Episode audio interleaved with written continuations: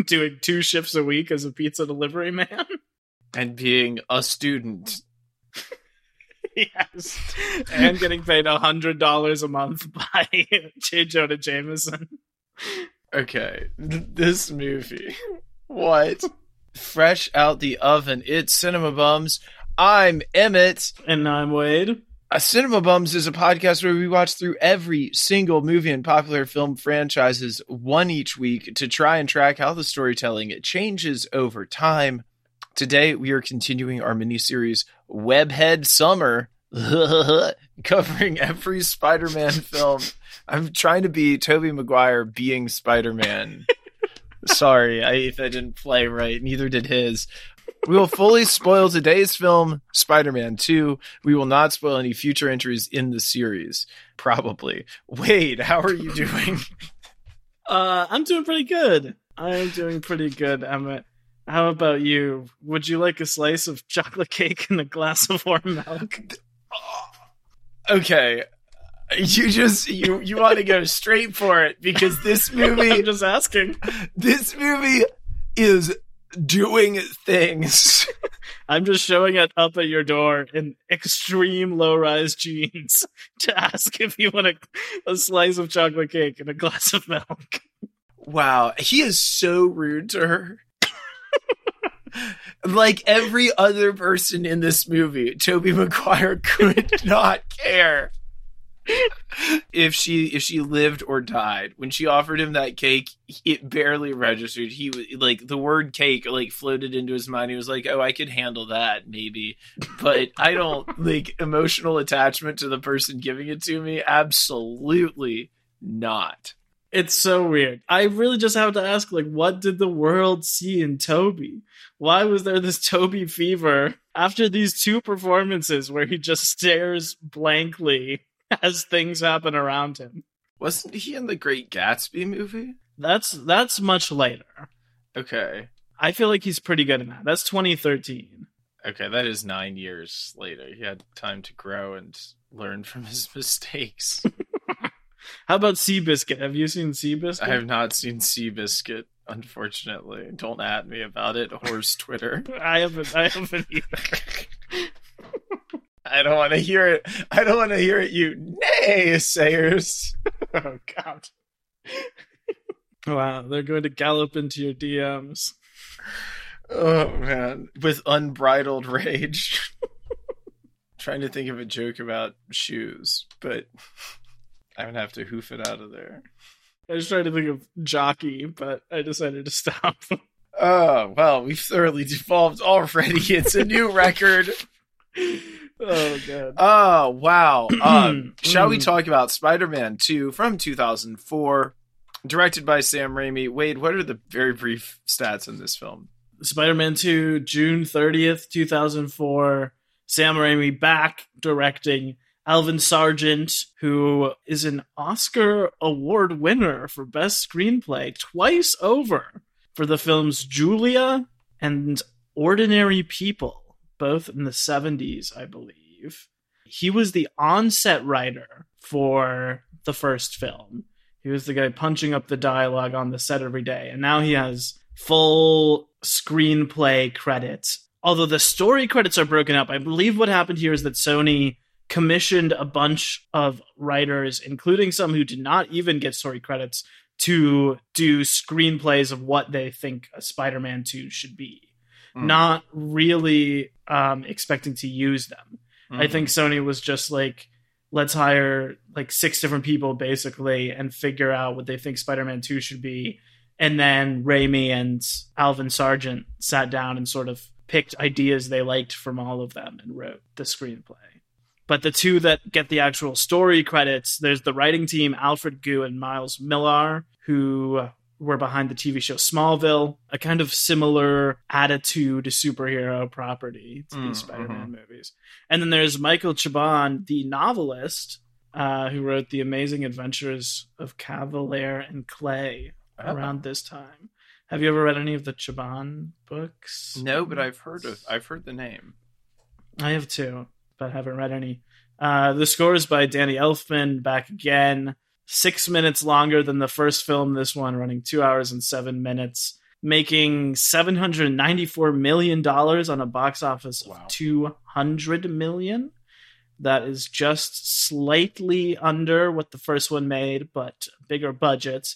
It was the third highest grossing film of 2004, and it was critically acclaimed at the time 83 on Metacritic to the original 73. It was nominated for both Sound Awards and won Best Visual Effects at the Oscars. Emma, for anyone who's not seen it recently, how would you refresh the plot of the Oscar award winning Spider Man 2? Okay.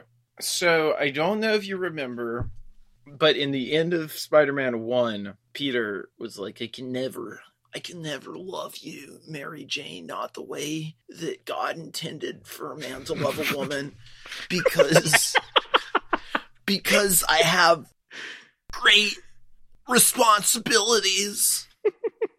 If you don't remember that, it's recapped in, in art style in a 10 minute long opening credit sequence. Yeah, I was gonna say all at least all six of the additional minutes are the opening credit, which just recaps everything from the first movie. Yeah. MJ and Peter can never see each other again. Okay. Cut to MJ is finally maybe kind of starting to have some success. She has a boyfriend who just so happens to be J. Jonah Jameson's son, Mm-hmm. a famous astronaut. I'm not joking. then what? We've got Harry. Harry is over here. He's like, I must avenge my father. I saw him die at Spider Man's hands. I must avenge my father. And Mhm. so he's like going around, but he loves Peter Parker, and he has not put that. He has not put two and two together yet. Come onto the scene, the villain? Question mark, or perhaps the tragic hero of this story. Mm-hmm. Mm-hmm. Dr. Otto Octavius, which we gotta love J. Jonah Jameson's quote when he says, What are the odds somebody named Dr. Octavius is gonna wind up with eight arms?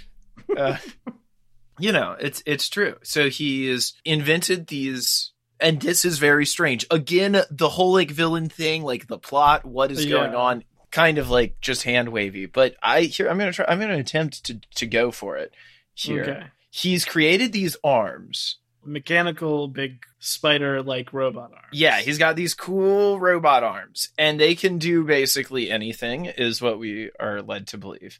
These are not his big project. These are just a tool that he is using in his big project. And his big project is creating some sort of like massive nuclear fusion machine that basically replicates a sun in miniature, like some sort of safe, repeatable nuclear fusion. He is, and he is manipulating that by touching bands of radiation with his metal octopus hands, which is far fetched, but pretty cool when you see it. And then that goes horribly wrong, as you know, anyone would guess.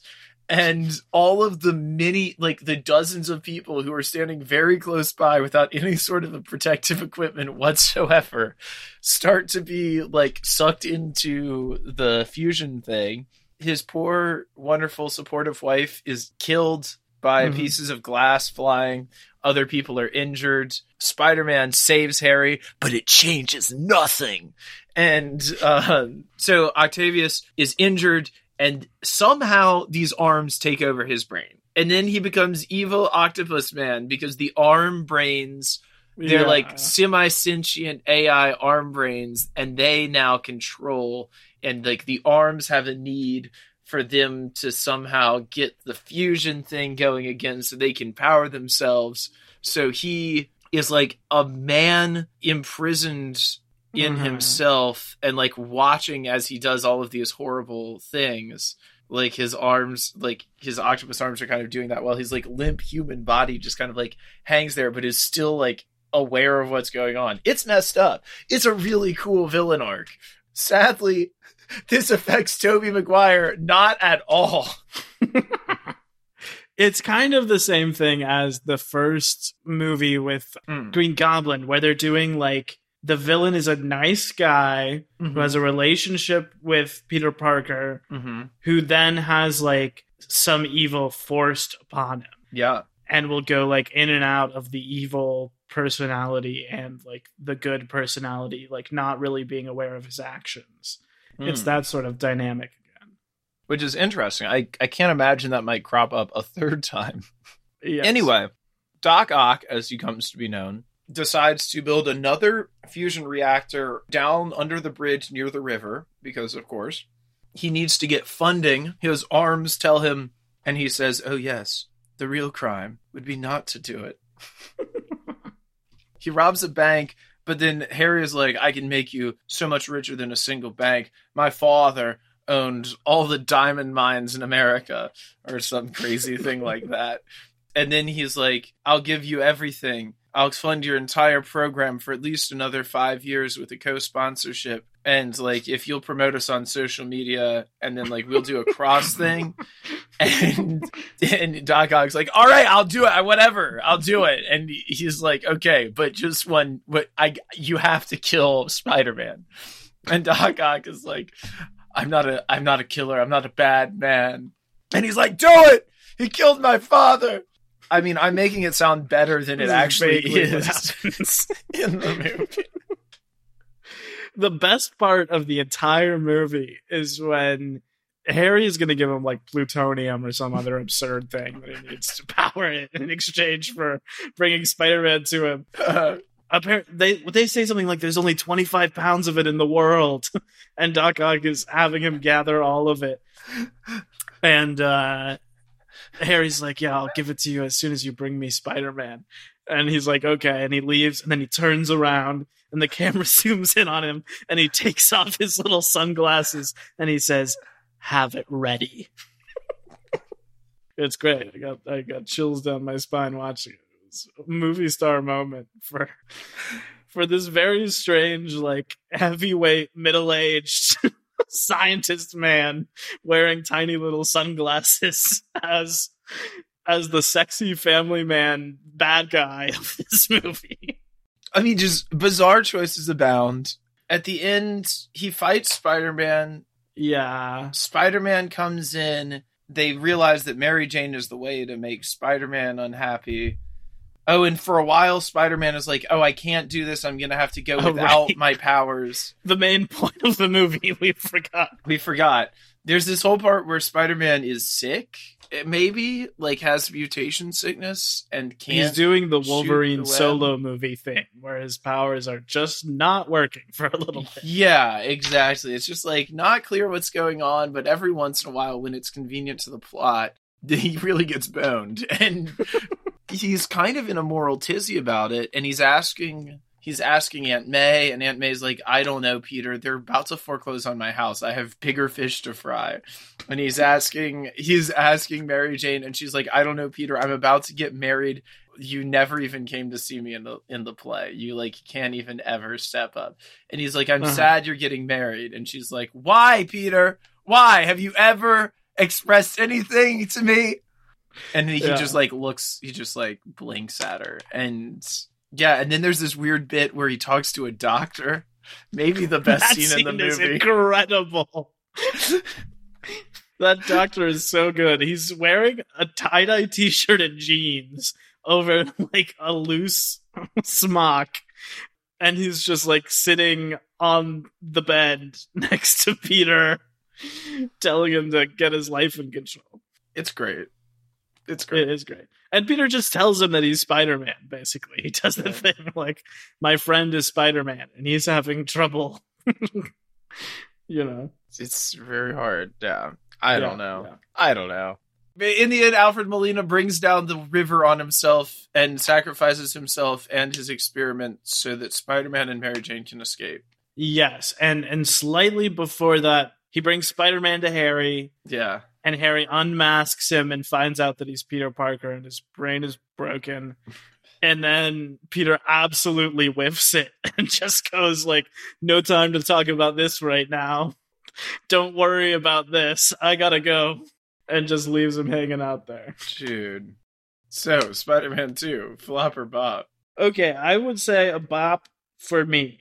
I think this movie is remarkably coherent for a superhero movie in that it is like all sort of about one thing and everything is like tied into that thing of Spider-Man having a bad work-life balance basically. Mm, mm-hmm. And so I really like and admire that like how ingrained the theme of the movie is throughout everything. And I think there are some really good performances. What I kind of miss from the first movie, and I do think this is a better movie overall than the first, but I do sort of miss like the manic energy of the Hmm. first movie. Mhm. I think that like the Raimi quirks are way toned down in this.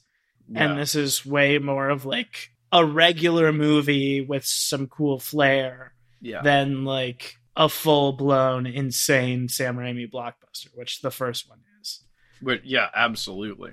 I do miss some of that stuff, and I think that Tobey Maguire is like really bad in this, and um, just staring blankly as a great movie unfolds around him. But I like a lot of the other performances. I like a lot of the little quirks in New York stuff.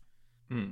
I want to have a discussion about Alvin Sargent's mission to bring back the monologue because this film is monologue city. I would say. Oh yeah. Although part of me also is like, does he know that Tobey can act, and that's why he's just gonna give Uh. MJ and Aunt May and Doc Ock a monologue to say to Tobey? Yeah, tons of stuff to do. Yeah. Could be. yeah. I don't know, but overall, a bob for me. Emmett Flopper Bob. This movie for me is a flop. Mm, This movie okay. is like pretending to be serious. Like the whole idea that he's trying to give up his powers. Like at what point like why? And if he's trying to give up his powers, wouldn't that be so that he could be with MJ and like that that would make sense? But that doesn't have any seem to have much to do. You know, like that is supposed to be a large driving factor of what's going on for him, but it doesn't really seem to pay off. I mean, I don't know. I think the villain is good. I think the other performances are good. I think the things that are Mm. going on with the other characters are all interesting. But I just think it fails to to cohere and make sense for him. It's just like moment after moment, you're like, what in the hell is he doing in this movie? You're just like, Right, right. what is what absurd and just like bad. It's like you want to like this guy. I think somebody confused a lovable nerd with frightening sociopath. And yeah. and and like you know, I I don't know. I think I think there could be looking ahead to the other movies, not to spoil anything, but with other actors in the role. I feel like there's a an easier, breezier, more charming Spider-Man coming down the road, which is, Uh-huh. you know, Sure. They can be geeky and awkward and still be like that can be their character, but it can still be charming to the audience. Tobey Maguire is off-putting in like almost every scene in this film. you side with the other side. You're like, yeah, I mean, I'm probably with Alfred Molina. I don't know why he's trying to build a sun bomb underneath the river, but it's probably better than whatever Spider-Man wants to do. Yeah, I think it well, it's maybe more maddening in this film because I think this film is like an overall better structure than the first film. Mm-hmm. But for me, I would say the performance takes away less from this one than the first one because the first one is so dependent on you like understanding his relationship with everyone Uh, else yeah. and building all of those up. And for me, that whole first movie, I'm like, I don't understand like what his perspective is on any of these relationships, how he feels about anything. In this one, you're like coming in with the knowledge of where those Right. relationships Right, are, and it's pretty static. So it's less reliant on Tobey selling it to pay it off, which is kind of like the thing I like about sequels in general is that like this can be a movie about the time Peter Parker tried to stop being Spider Man instead of having to be a story about like how a high school boy becomes a costume vigilante who protects the city. Yeah. Yeah. Well, you mentioned Emmett that you felt this movie was faking being serious. And I want to ask you about the tone of these things. Right? Because my feeling is tell me what you think that these movies are not corny just because they're from 20 years ago. I think that they are going for some sort of heightened, corny, like comic book world, right? Yes. Yes, I think they are. In this one, and in the first one, they are kind of by default on the fact that they're cramming so much information in. But this one feels more like a movie that is about real people. Yeah. I actually think it is a good kind of movie about what is it like 320 like 320 something year olds figuring out their lives Yeah. you know Mhm. as that goes i think that like all of that stuff is interestingly written coherently plotted i just don't think it works Yeah. very well because because tobey is making like stupid choices in every single scene and it's like it's just it's crippled so like in moments that i want to take seriously that could be heightened you still want to feel Uh-huh. it i feel like he consistently like undercuts it like at unthinkable choices like there's a moment in this he's calling mary jane and he's like he's like been an ass he she's like walked out on him Right, dinner right, right. and then Uh-huh. he calls her and he just like sounds like kind of annoyed on the phone when he's talking to her I'm just like yeah just like get back to me like what are you even i don't know are we supposed to hate him that's like a, that was a big thing for this for me in this is like are we supposed to not like him Well, especially because this movie is really like the world beating up on Spider Man. mm-hmm. You know, especially the first act before he gives up the costume. It's like he's late to everything. People Mhm. are like literally stepping on him. It starts raining the second he walks outside.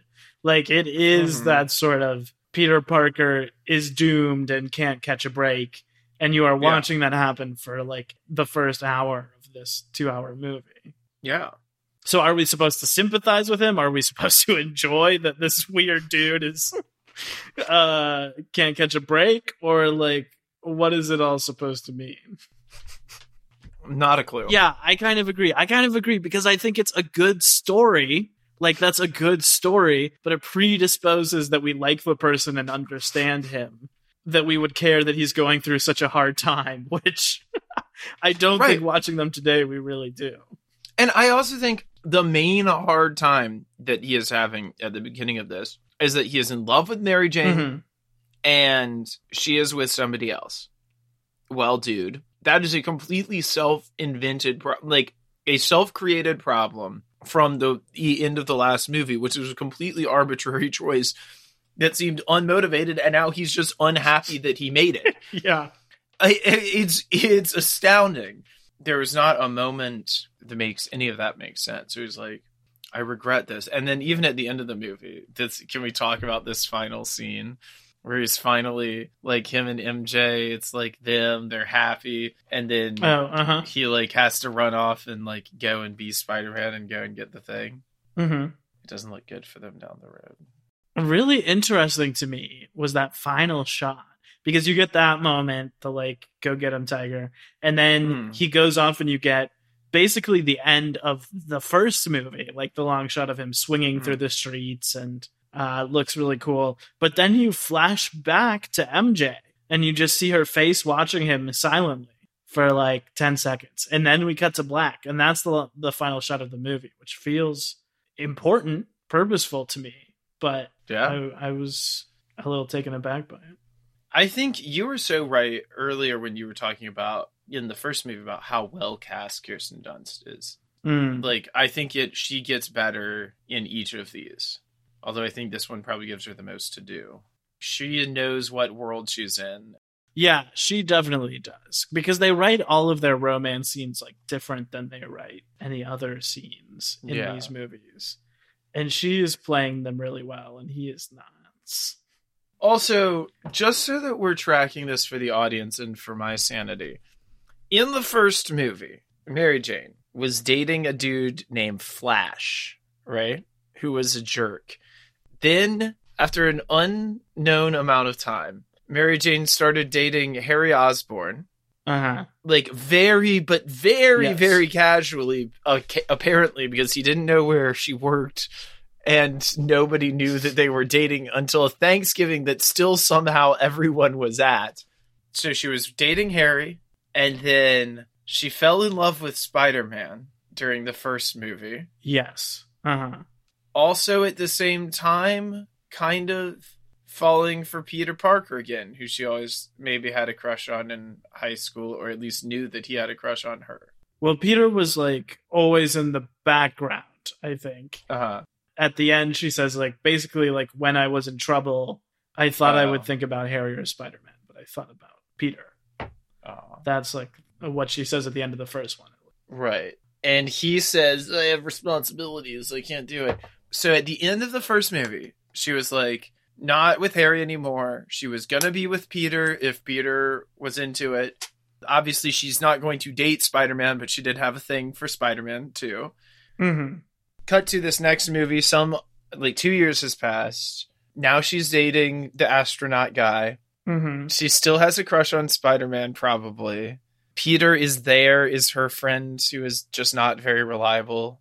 And then at the end of this movie, she leaves the astronaut because he gets incinerated, I think. Does he die? Does he get fridged in this film? Or does he No, just... she's she stands him up at the at their wedding. Remember? Oh, wait. Am I missing this? it's at the I actual wedding, and she just runs away. Oh, yes. Wait. yes. And, and And Jay Jonas has Jonas- called the caterer. See if we can cancel. Yeah. Yeah, that's right. No, so she runs away to be with Peter, to be with Spider Man. Well, she knows. She finds out at some point in this movie.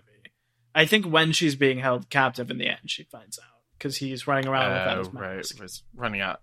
And she says, Oh, and now they're together at the end of this movie. I just want to track it Uh huh. because in the next movie, I have a feeling these sort of relationship things are going to dominate once more. And I just want to know where we all stand on this. Harry out in the cold at the end of this movie. Harry doesn't get a ton to do in this movie, but I think he's pretty good. I really like him as Mhm. like the trust fund billionaire CEO guy who like no one Uh-huh. respects, and he's clearly trying to like talk the lingo that he thinks he should be saying, and Mhm. it's just like kind of awkward.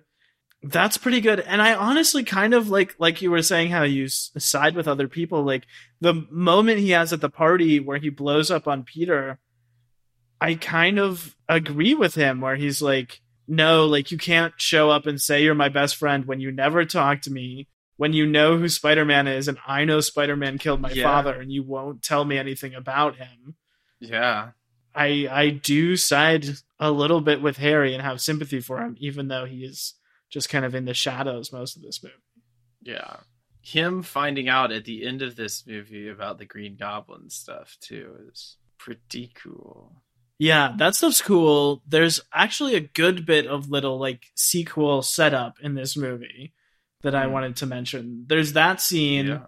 which feels like it would probably be like uh, a post credit scene today, Yeah. I would say, where he finds the layer and everything.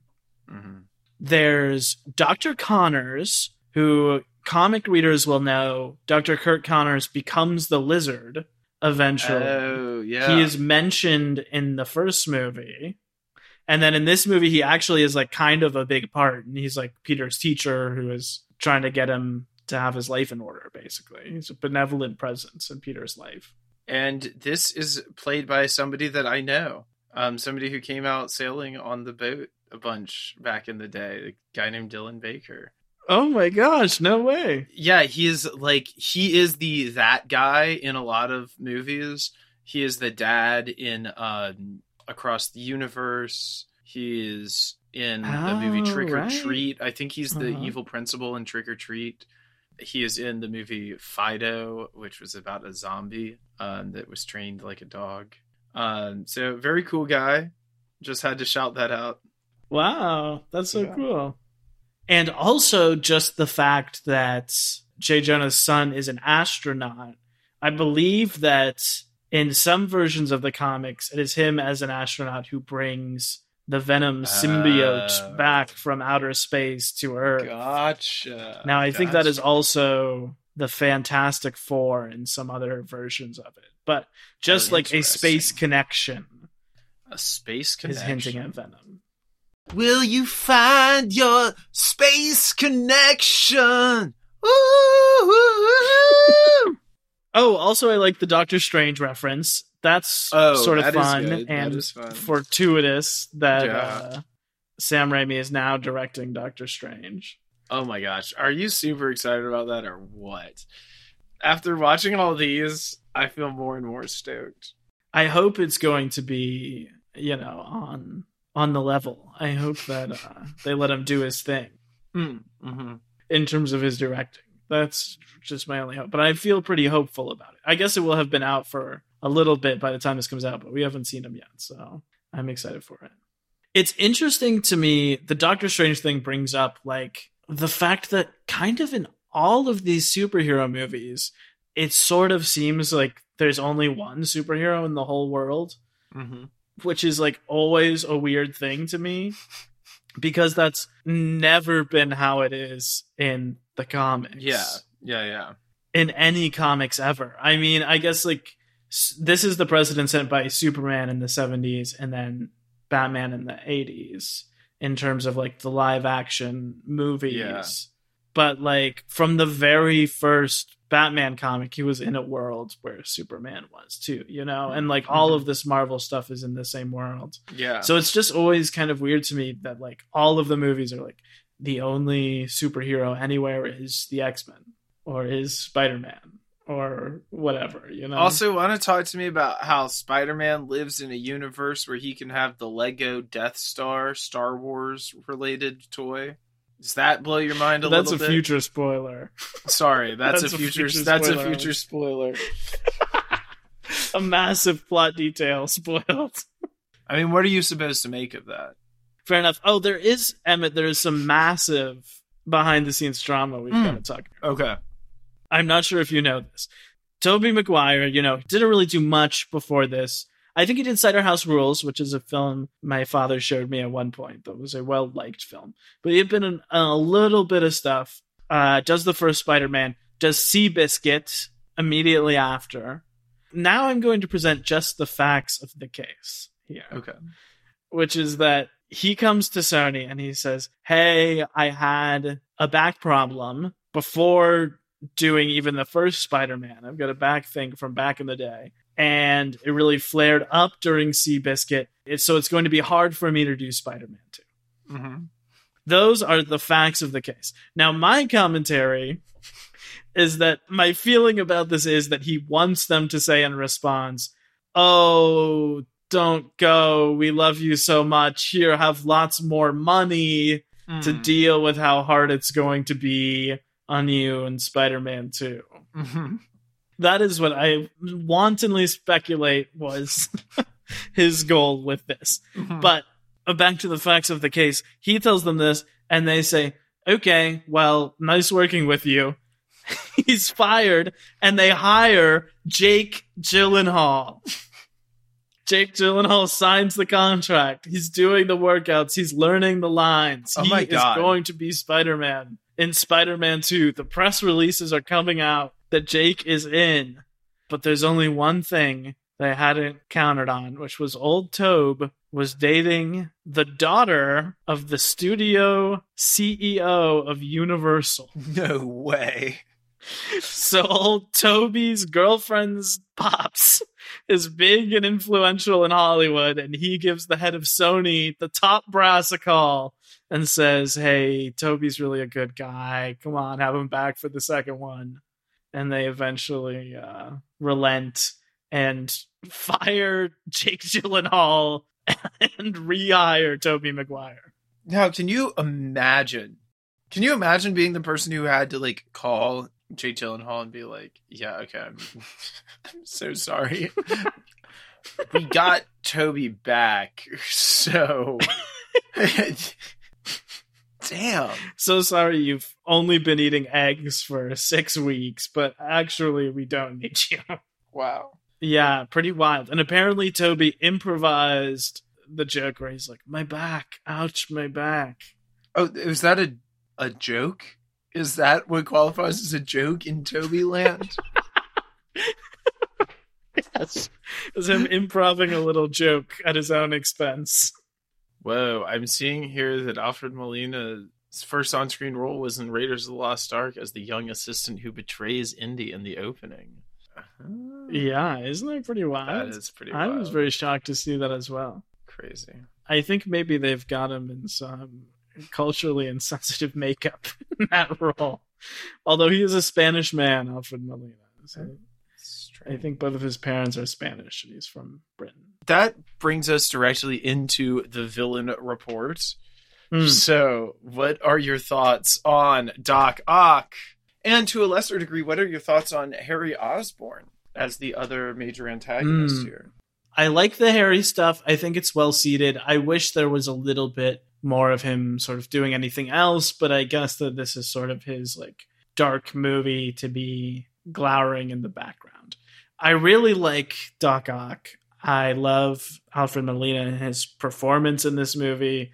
It really is like such a cool, stylish movie star performance. I feel like it's the best thing in the film. And I like that he is sort of like a romantic hero. He's not like a traditional bad guy. It is more sort of like the arms are the bad guy. Uh, and I really love the moment that I really love from him is when he wakes back up, when like Otto wakes back up after Mm. all of it has happened, and he realizes that it's Peter. And then he like puts together that Connors had said he was brilliant but lazy. And he is like so delighted to have figured out that in his head. Like it's clearly something that is bothering him the first time you see him that peter is this great science prodigy but he never shows up to class. And then like the doc ox has the moment of being like oh i get it. It's because you're doing this and he really Uh. like sees spider-man and, and values him i think molina plays that moment really well any other thoughts for the villain report No, I think it's. I just think it's like you said. It's it's very well, very well done. Uh, this this film, Spider-Man Two, famously adapted from George Bernard Shaw, Arms and the Man.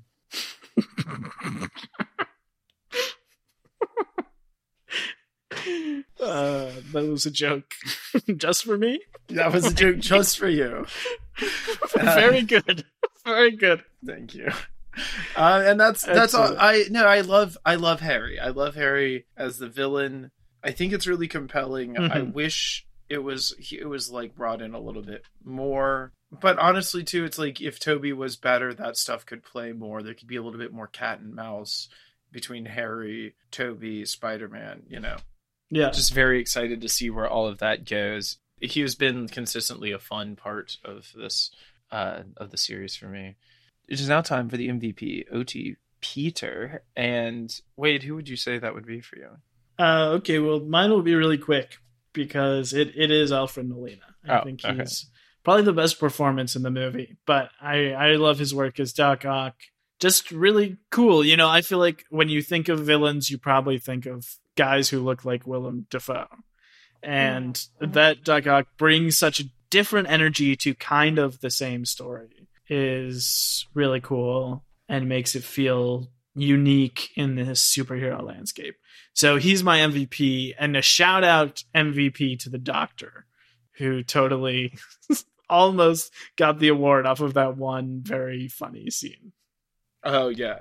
Emmett, who is your MVP? I think Mary Jane has to get it. Hmm. She's really good in this. She's got a lot going on.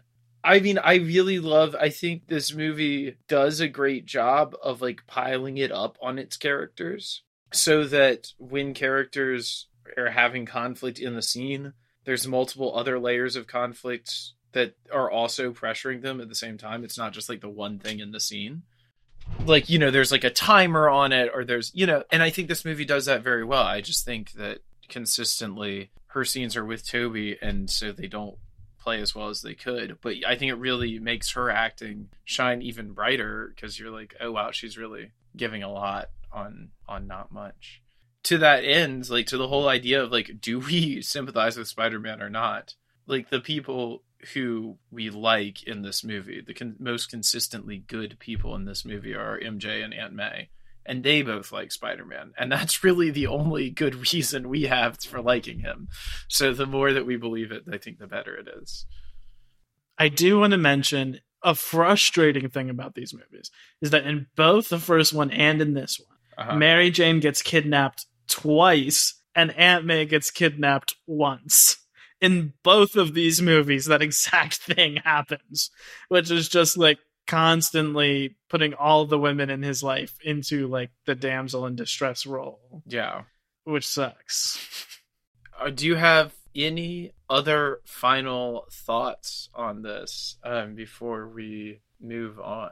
Final thoughts. I like uh, just a lot of the little tiny details in this. You know, I like that they say Doctor Strange is already taken. Spider Man at one point makes a reference to my enemies, and all of that stuff sort of gets my brain going and suggests that, like, in the two years or a year and a half between this and the first one, like, there have been other supervillains we haven't gotten to see. Like, I really don't like when these series sort of make it where all Batman ever did was fight Scarecrow, and six months later he fought Joker, and then that was it. Right. You know, and then Right. he retired. And then he retired for 10 years and grew a brief beard. I really don't like that. So I I like that there are adventures we're not seeing, and I like some of the other little details. Like I love the violin lady who recurs throughout this movie. Mhm. and stuff like that. I think that's the fun little stuff you can do when you have like a solid structure and idea going. That this movie definitely does. I like some of the horror stuff too. I really like the glass kill where Rosie like sees her reflection in the glass as Oh, yeah. coming to I think behead her. I mean, a really like Yeah. that part's really scary. And when Doc Ock wakes up, particularly the one shot of like the nurse who drags her nails on the floor, Yeah, she's yeah, getting yeah. dragged away by the arms. Some of that stuff is really fun, and and Raimi goes kind of crazy. So yeah, that's classic Raimi. yeah, in general, I mean, I kind of feel like if this did have Jake Gyllenhaal, it would maybe be what its reputation is, which is like one of, if not the best superhero movie ever. Yeah. But with Tobey, it is like a good movie, the rare superhero movie that is this coherent and this thematically tied together, yeah. but it still just has the sort of black hole at its center, in my opinion. Yeah. I mean, when you say that, it reminds me of both Attack of the Clones and Revenge of the Sith. More Revenge of the Sith than Attack of the Clones. Because I think Revenge of the Sith Hmm. is an excellently structured movie that then like sometimes fails to deliver on the writing or the acting. But that like what is going on big picture story wise in that movie, they tie a lot of stuff together really well. But it is kind of held back from being, you know, truly great by having a lead that is not particularly compelling with a lot of the stuff they have. Yeah. And I think uh, too with like weirdly written conversations too. And uh, see, I don't know if that's to lean into Tobey's weirdness. And they're like, okay, so you were kind of weird last time, Tobey. Like, we're just gonna lean into that this time. And then he was like, "What do you mean? I'm not weird?" And then he's like trying not to be weird the whole time. And it's even it's even worse. Uh, those are my final thoughts. Okay, now we're gonna have bums the word. It's a quiz. Woo! So I was initially I was going to do the top 10 highest grossing films of 2004, but then I realized you had probably already seen some of those when you saw uh, Spider-Man 2 on there. Hmm. So we are doing the next top 10 highest grossing films, the 11th through 20th.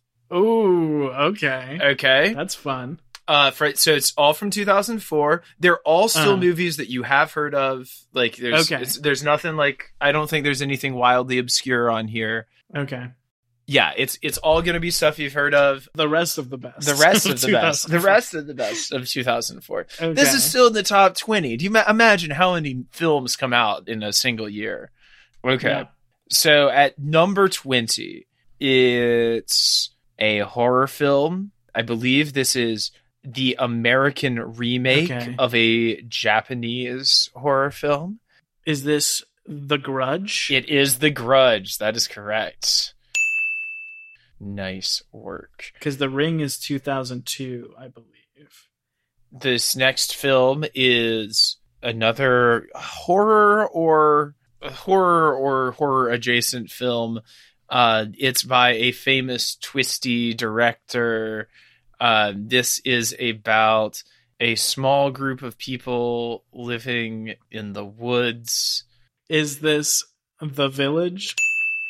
It is starring Sigourney Nice. Weaver and Joaquin Phoenix. Number 18, the 18th highest grossing film. Uh, this is a comedy film from, I believe, from a famous group starring Ben Stiller, Vince Vaughn, Christine Taylor. When I tell you it's a sports comedy, does this ring any bells? It's about a very violent form of sport uh, that used to be played in middle gy- Oh, middle school gymnasiums okay. across Is this America. dodgeball? yes, it is. Dodgeball, a true underdog story. Next, at 17th highest grossing film, it's a film by a famous documentary filmmaker. It's a political documentary and takes a critical look at the presidency of George W. Bush, the war in Iraq, and its coverage in the media. Oh, okay. Interesting. But it's not W, right? No, it's not W. A few years later. Um, is this a Michael Moore film? It is a Michael Moore film. But it's not Bowling for Columbine, which is the only one I can think of off the top of my head. This is kind of a play on a famous on the name of a famous book. I don't know. I, I don't know. Uh, okay, the the movie is Fahrenheit 9/11 um, or 911 by Michael Moore. Hmm. Next film, number 16 on this list, an incredible horror action movie starring a true friend of the pod, a true hero to one and all. This is a movie that is about, among other things, family, lies, secrets, vampires, repeating action crossbow Oh. rifles. Wait. Is this uh, Van Helsing? That is correct. Next movie, number 15, is a film starring Adam Sandler, supposedly a comedy. It's one of those classic movies that's kind of a take on the uh, you know, the Groundhog Day thing. It's uh, Adam Sandler, Drew Barrymore, Rob Schneider, Sean Astin, Dan Aykroyd, Maya Rudolph in this romantic comedy this basically all right so i'll give you i'll give you the pitch boy meets girl and falls in love and then the next day he sees her again and she has absolutely no memory of him because she has chronic amnesia and so every day Yes, yes, yes. he he reintroduces so and this they is fall in 50 love first dates. a bafflingly awful movie. All right, the next film on this list, number 14, it is the third in a trilogy. I think at the time it won the record for most Oscars ever. Wow. I believe that's correct. Wait, but is it? I'm confused. Is it uh, Return of the King? Yeah. Isn't that a 2003 movie though? It just made that much money still in 2004. This oh, I guess this says domestic box office for 2004. So yeah, I guess it did. It made $127,000 Wow. in 2004. Oh, tricky tricky. Wow. Okay. Watch out. This next movie is another Ben Stiller joint, I believe. It is, you know, America's Funniest Man, Ben Stiller.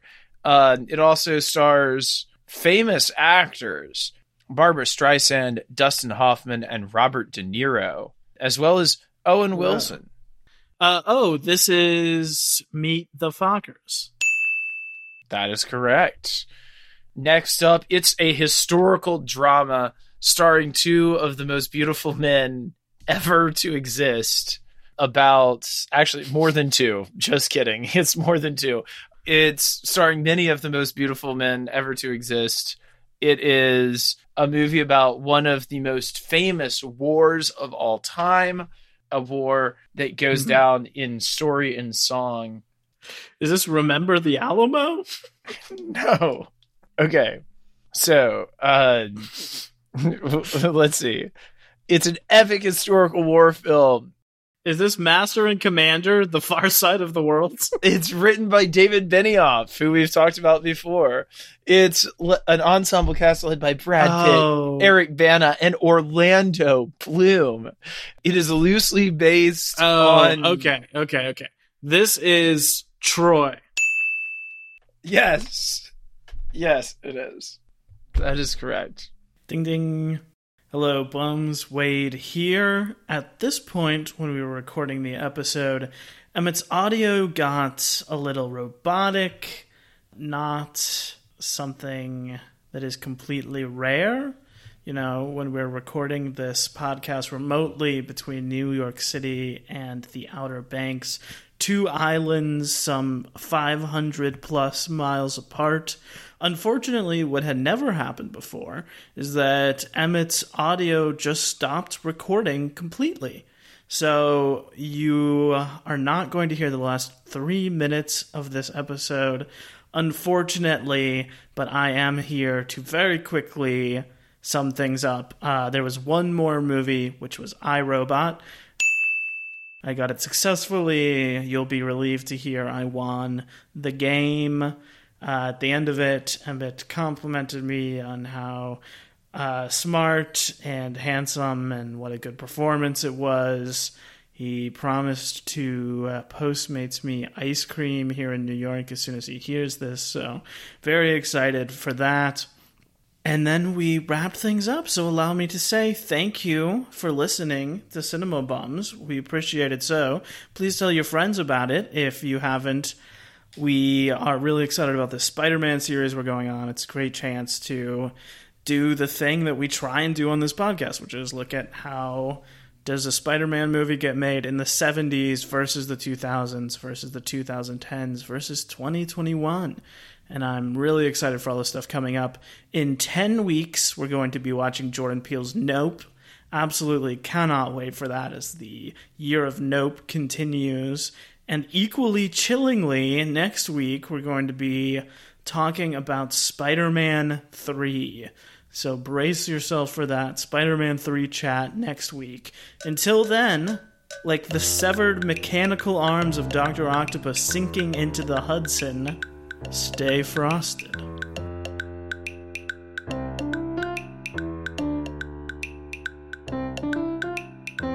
Cinema Bums is a production of DKG Podcasts. It is created and produced by Wade Lawrence Holloman and me, Emmett Temple.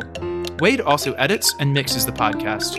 Our theme music is by Zane Holloman, who you can find on Bandcamp, and our show art is by Autumn Beckner. Our social media is managed by Laura Bennett. If you like what you hear, please tell all your friends and leave us a five star review on Apple Podcasts, the two best ways to spread the word about our work. You can also follow us on Instagram at CinemaBums or email us at cinemabumspod at gmail.com. Don't flake on us. We'll be back next week.